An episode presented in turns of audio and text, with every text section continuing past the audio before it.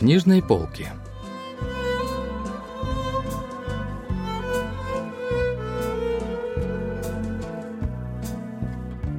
Рассказ «Тусклый коридор» писательницы Ли Чевон.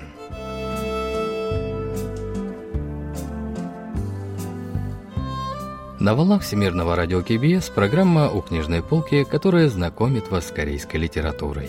У микрофона Денис Ян, за режиссерским пультом Маша.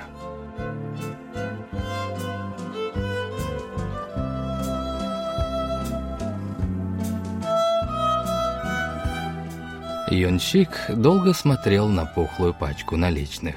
На мгновение он ощутил приятное чувство от мысли, что в этой пачке результат 30 лет его работы. Но при мысли о мимолетности этого чувства Йонщик погрустнел. Свою первую в жизни крупную сумму денег он потратит с одной единственной целью. Рассказ «Тусклый коридор» писательницы Личевон был опубликован в 2014 году. Действие рассказа начинается со свадьбы сына главных героев произведения пожилой пары Йонщика и Мион.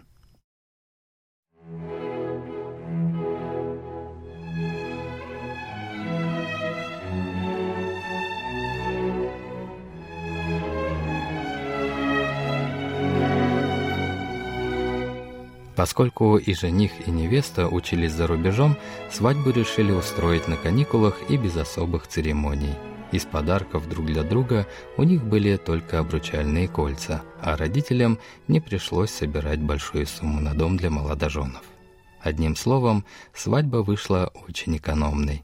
Впрочем, у Йончика и Мион никогда не было сильных трат, связанных с сыном. Он учился по стипендии, которая покрывала ему даже расходы на жилье.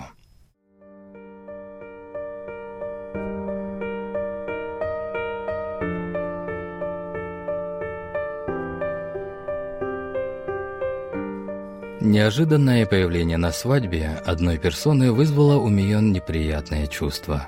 С Йонсон они не виделись давно, но на свадьбу та пришла еще и с сыном. С одной стороны, Йонсон не могла не появиться на свадьбе племянника, но с другой стороны, ее появление всегда влекло за собой беду. Поэтому Мион не могла не расстроиться. Хотя ничто конкретное беду не предвещало. Уже после церемонии во время приветствия с гостями Мион узнала о том, что сын Йонсон женится в следующем месяце. Своему брату и его жене Йонсон не сообщила об этом лично. Она была тем человеком, который оставил для своих братьев и сестер кучу долгов после неудачного бизнеса. Из-за этих долгов родные Йонсон не смогли растить подобающие даже своих детей. Янсон переложила свои долги на родных и ни разу не выплатила деньги. Она не только не предпринимала ни малейших попыток вернуть долг, но даже не высказывала признаков сожаления о том, что обременила других. Напротив, Йонсон не считала себя хоть в чем-то виноватой, а только жаловалась на плохую удачу. Она заявляла, что потом выплатит все сразу, и эти слова приносили еще большие мучения и без того изнуренным Йонщику и Мион.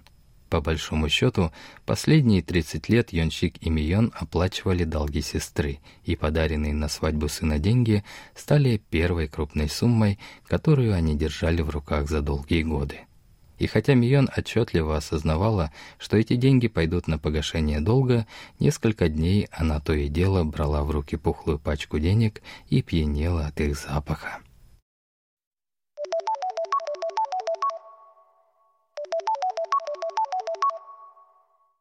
Через несколько дней Мион все же отнесла деньги в банк, чтобы выплатить долг. Затем она позвонила сообщить об этом мужу.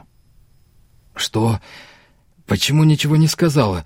От неожиданности удивился Юнщик.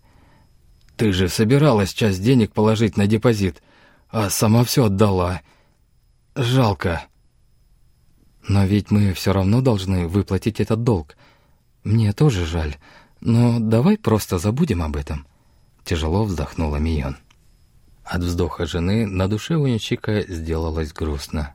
Внутри все будто опустело. На самом деле, сама Мион тоже долго колебалась, прежде чем пойти в банк. Она то откладывала часть денег, то снова складывала все купюры в одну стопку, желая поскорее выплатить долг. В конце концов, ее даже начали мучить кошмары.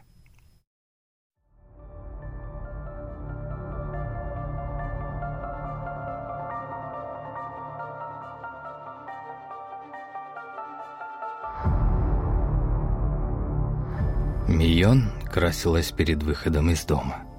Она взглянула под туалетный столик, и ее охватило жуткое чувство. Покрытое шерстью существо поблескивало красноватыми огоньками. Дрожь пробежала по телу от зловещего ощущения.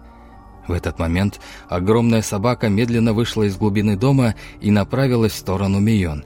Почему-то и она казалась жуткой. Мион хотела выйти наружу и захлопнуть входную дверь, однако псина тоже пыталась выбраться из дома и толкала дверь изнутри – Мион давила изо всех сил, но собака сопротивлялась так, что дверь не закрывалась. Вдруг Мион заметила мужчину, сидящего на корточках в углу коридора. Обрадовавшись, Мион позвала его и попросила закрыть входную дверь, чтобы оставить собаку внутри дома. Для этого нужно было сперва немного приоткрыть дверь, вытолкнуть собаку из прохода и снова закрыть. Мужчина приотворил дверь. Показалась собачья шерсть, выпачканная кровью. Человек отогнал собаку и быстро захлопнул дверь.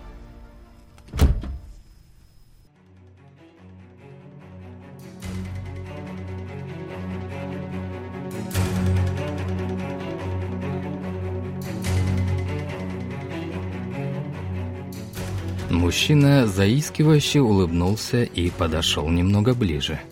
Мион, оцепенела от страха, сделала шаг назад – и, раскрывая перед ним кошелек, сказала, чтобы он забирал, сколько нужно.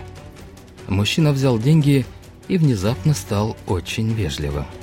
Он поблагодарил Мион и исчез.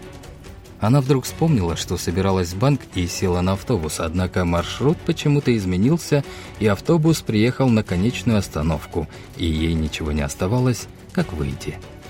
Мион хотела вернуться домой, но от страха металась по улицам – Через какое-то время она догадалась позвонить в справочную службу. Служащий выслушал ее, грубо ответил, что не может тратить время по таким пустякам и бросил трубку. С мыслью, что она лишилась дома, Мион опустилась на землю. «У меня отобрали дом. В моем доме живет чудовище. Пожалуйста, прогоните чудовище!»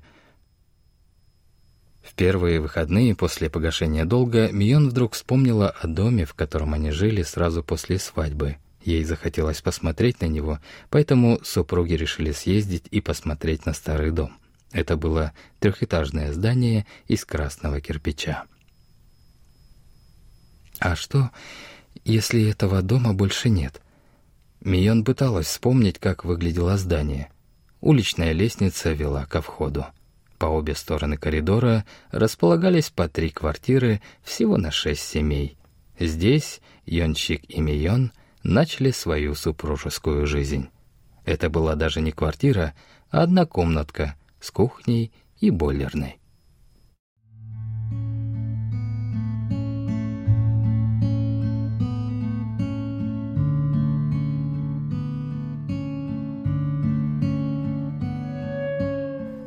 Теперь на этом месте высились ряды жилых комплексов, поэтому найти старое здание было непросто.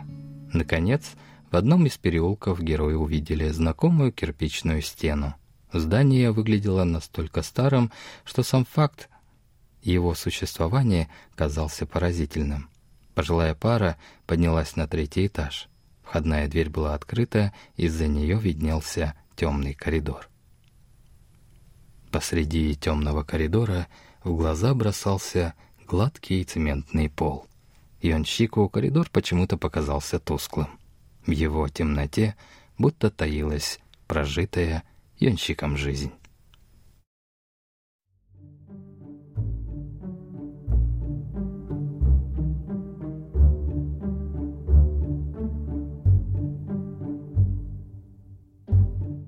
Проходя по коридору, Мион думала, неужели здесь было так тесно? Кто-то до сих пор живет в таком месте. после того, как мы съехали, здесь все время продолжали жить люди. От этой мысли ее сердце сжалось, и на глаза навернулись слезы. В конце коридора она повернула налево. Здесь едва мог пройти даже один человек. Три дверцы туалетных кабинок и кладовка рядом. В этом месте оживали воспоминания.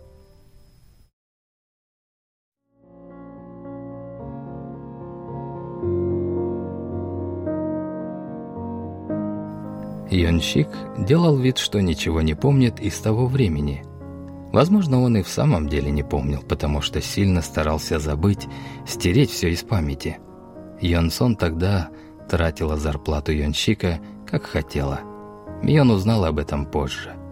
Она даже не могла купить достаточно распашонок новорожденному малышу, и на комбинезоны для прогулок тоже не было денег. Йонсон забирала зарплату Йонщика авансом, поэтому им приходилось выживать на ту мелочь, которую Йонсон отдавала время от времени. Мион не верилась, что они смогли вырастить ребенка в этой квартирке. Возможно, время превратило те прожитые здесь годы в выдумку. В этом ветхом коридоре они провели свои первые семейные годы. Целый этап жизни –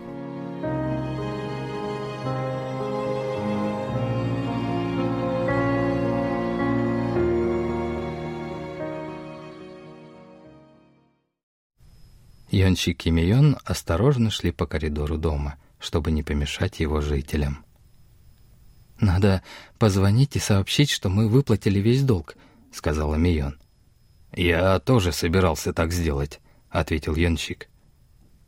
Сообщив Янсон о выплате долга, Мион хотела услышать хотя бы слова благодарности или извинения. Даже одно слово подарило бы ей утешение за тяжелые прошлые годы.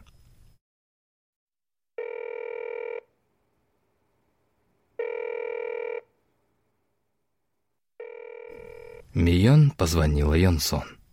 Это случилось впервые за четыре года. За это долгое время они ни разу не говорили о долге.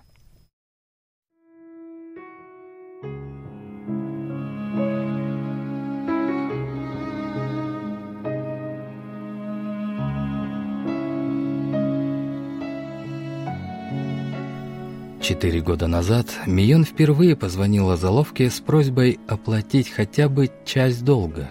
Как раз скоро у одного из детей Йонсон намечалась свадьба. Мион предчувствовала появление у Заловки больших денег. Сама она к тому времени уже устала от оплаты долга. Мион прямо попросила оплатить долг хотя бы раз из денег на свадьбу. Возможно, это был вырвавшийся наружу крик души. Но Йонсон и не думала тратить свадебные деньги на долг. Более того, она ни слова не сказала по этому поводу. Мион никак не могла понять заловку. После такой просьбы она надеялась, что Йонсон из порядочности внесет хотя бы маленькую сумму, а если не сможет, то хотя бы извиниться или что-то ответит.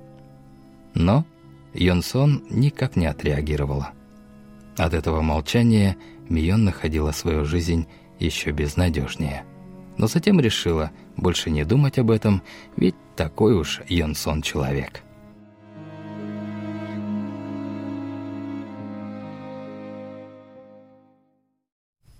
В результате женщины договорились встретиться лично на следующей неделе. Мьон хотела рассказать ей о долге, глядя в глаза и больше не вспоминать об этом ужасном периоде жизни. Но вечером того же дня Мион позвонили с неизвестного номера.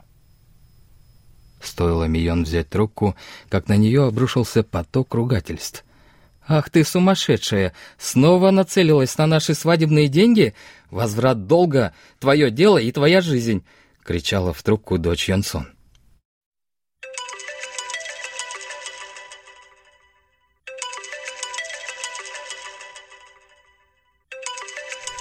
Мион положила трубку, но неизвестный номер продолжал звонить. Дрожа всем телом, она вытащила батарею с телефона и кинула его в сторону. Когда Юнщик вернулся с работы, Мион растерянно сидела на диване. Увидев разбросанные на полу части телефона, он посмотрел на жену. Затем Йонщик собрал телефон и позвонил Йонсон и попросил объяснений. Сестра с упреком вспомнила о том, как четыре года назад Мион уже говорила о свадебных деньгах. Свои доводы она приводила спокойно. Затем ее дочь снова перехватила трубку и обрушила на него шквал оскорблений. Йончик опустил трубку с телефоном и лишь пробормотал. «Это даже не люди». Перед его глазами всплыл коридор из его первого дома. Длинный, бесконечный коридор — по которому они шли всю жизнь. Вот что говорит о последней сцене литературный критик Чон Сайон. 사실 주인공 부부를 오랫동안 괴롭힌 것은 물질적인 문제뿐만이 아니었죠. На самом деле проблемы, которые мучили семью главных героев, были не только материальными. Позиция Йонгсон без чувства вины и благодарности также их угнетала. Наверное, поэтому после погашения долга Ми Йонг хотела услышать хотя бы небольшие слова признательности и позвонила Йонгсон. Однако семья Йонгсон думает, что дело в деньгах и обливает ее руганью. В этот момент в голове Янгшика всплывает тусклый коридор дома, в котором они жили после свадьбы. Этот коридор – символ того, что деньги и долги могут разрушить и душу, и тело человека, а также отношения людей. И даже когда долгов больше нет, разрушенное не так просто восстановить. Семья главных героев мечтала о новой жизни, однако тяжелые цепи, которыми были скованы их души, вероятно, будет не так легко сбросить. 암시합니다. 주인공 부부는 새로운 삶을 꿈꿨지만 그들을 억압했던 마음의 굴레는 아마도 쉽게 벗겨지지 않을 것 같네요.